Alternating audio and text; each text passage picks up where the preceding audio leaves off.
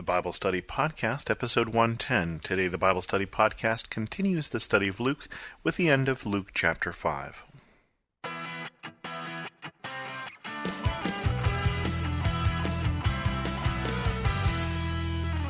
Welcome to the Bible Study Podcast. I'm your host, Chris Christensen. We ended up last week in Luke chapter 5, verses 32, so we'll continue on in verse 33. Jesus is questioned about fasting. They said to him, John's disciples often fast and pray, and so do the disciples of the Pharisees, but yours go on eating and drinking. Jesus answered them, Can you make the guests of the bridegroom fast while he is with them? But the time will come when the bridegroom will be taken from them. In those days they will fast. He told them this parable No one tears a patch from a new garment and sews it to an old one. If he does, he will have torn the new garment, and the patch from the new will not match the old. And no one pours new wine into old wineskins. If he does, the new wine will burst the skins, the wine will run out, and the wineskins will be ruined. No, new wine must be poured into new wineskins, and no one after drinking old wine wants the new, for he says the old is better.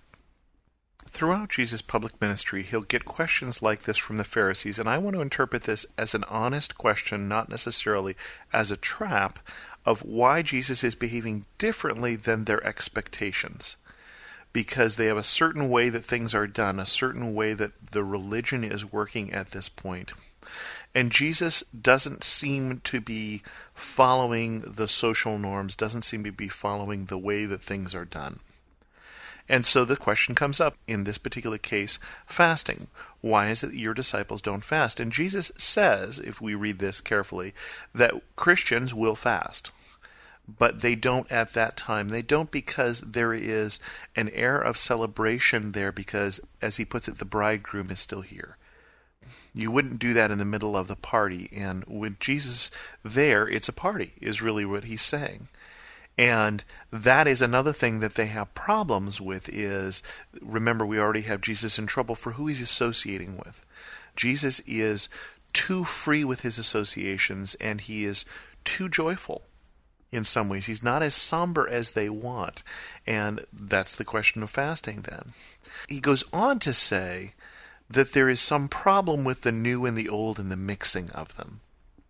And he gives these three analogies of the patching an old garment with a new cloth, the putting new wine into an old wineskin, and new wine would still be fermenting and would expanding, and an old wineskin would have lost its elasticity. And then also new wine and old wine, if you drunk wine, you wouldn't necessarily want to go back to the other. There is an issue here, and most Christian scholars are interpreting this as an issue of they have lost the elasticity in the faith so that Jesus' teachings aren't fitting, that there's a problem here with combining the new and the old. And we continue on to chapter 6 of Luke, where again the same issue comes up, but with a different specific. One Sabbath Jesus was going through the grain fields, and his disciples began to pick some heads of grain, rub them in their hands, and eat the kernels. Some of the Pharisees asked, Why are you doing what is unlawful on the Sabbath?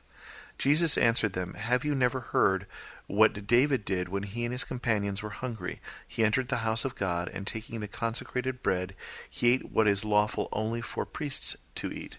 He also gave some to his companions. Then Jesus said to him, The Son of Man is Lord of the Sabbath. On another Sabbath he went into the synagogue and was teaching, and a man was there whose right hand was shriveled. The Pharisees and the teachers of the law were looking for a reason to accuse Jesus, so they watched him closely to see if he would heal on the Sabbath. But Jesus knew what they were thinking, and said to the man with the shriveled hand, Get up and stand in front of everyone. So he got up and he stood there. Then Jesus said to them, I ask you, which is lawful on the Sabbath, to do good or to do evil, to save life or to destroy it? He looked around at them all, and then said to the man, Stretch out your hand. He did so, and his hand was completely restored. But they were furious and began to discuss with one another what they might do to Jesus.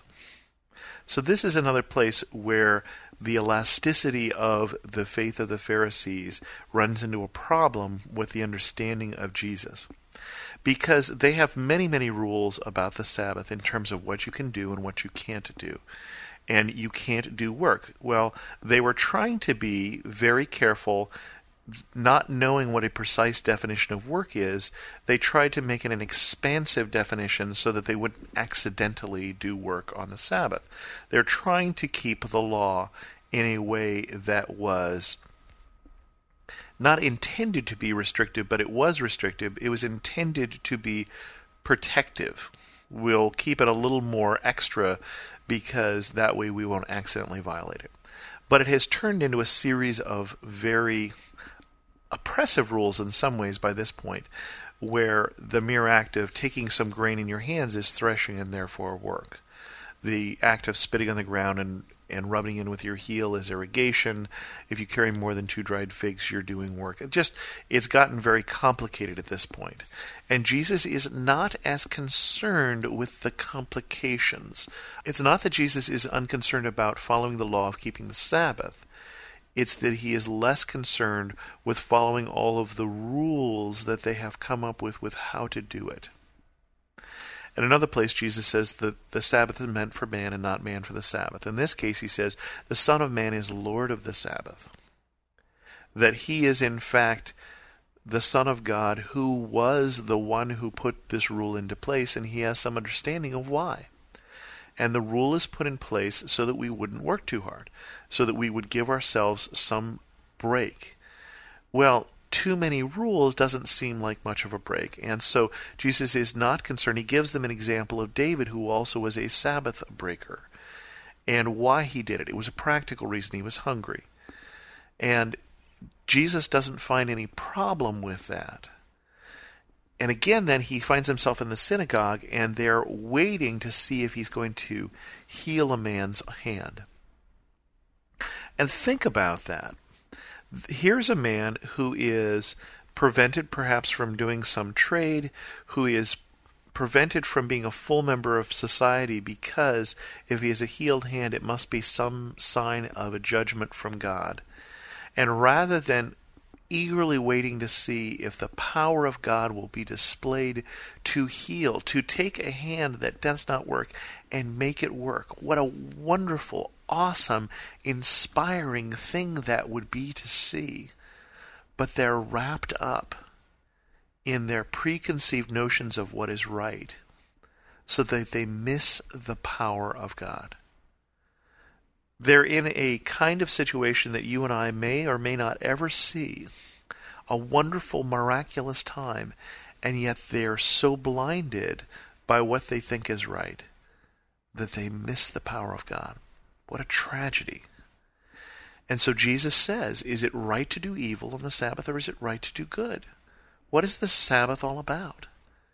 And so he does good. And because he does good on the Sabbath, they start to talk about what to do about this Jesus.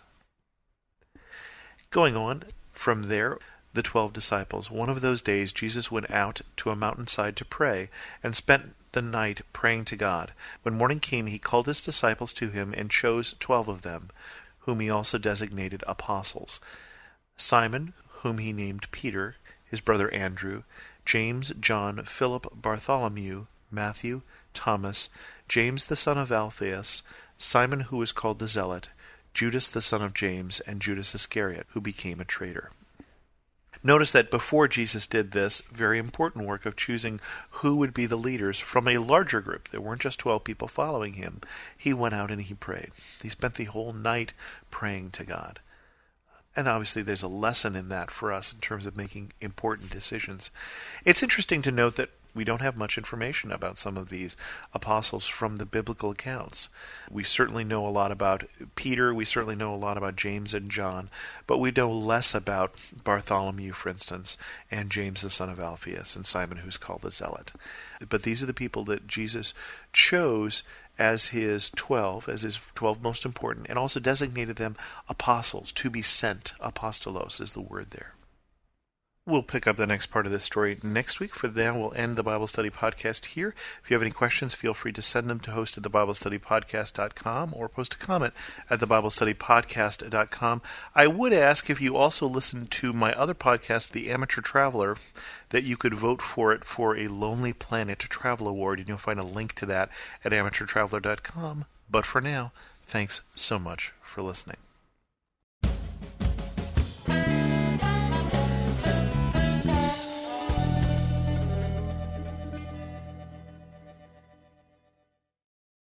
This is Perseus Poku, host of the Sound Reasoning Ministry podcast.